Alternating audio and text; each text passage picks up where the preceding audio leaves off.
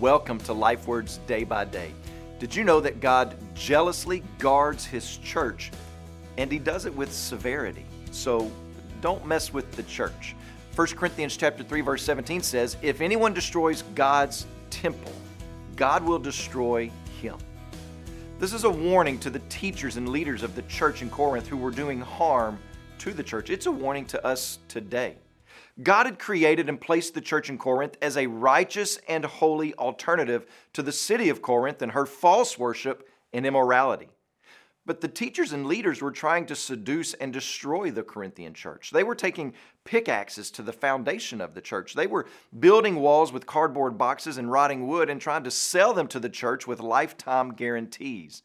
They were essentially telling the Holy Spirit to take a back seat, attempting to banish him from his own house, trying to destroy the only alternative to the city that God had ordained.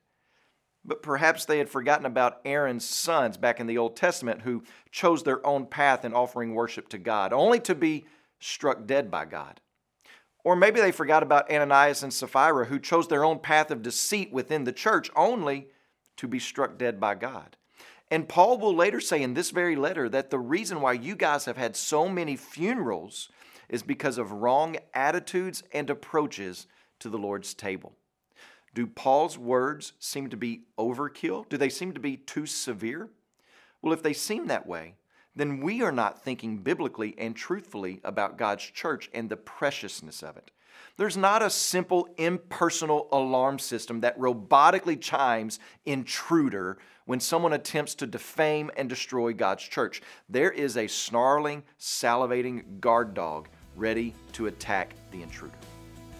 As you pray today, please remember Angel de Jesus and his family, our changemaker missionaries in Puerto Rico. And also remember the Kizigua Life Word broadcast heard throughout Tanzania, Niger, and Congo.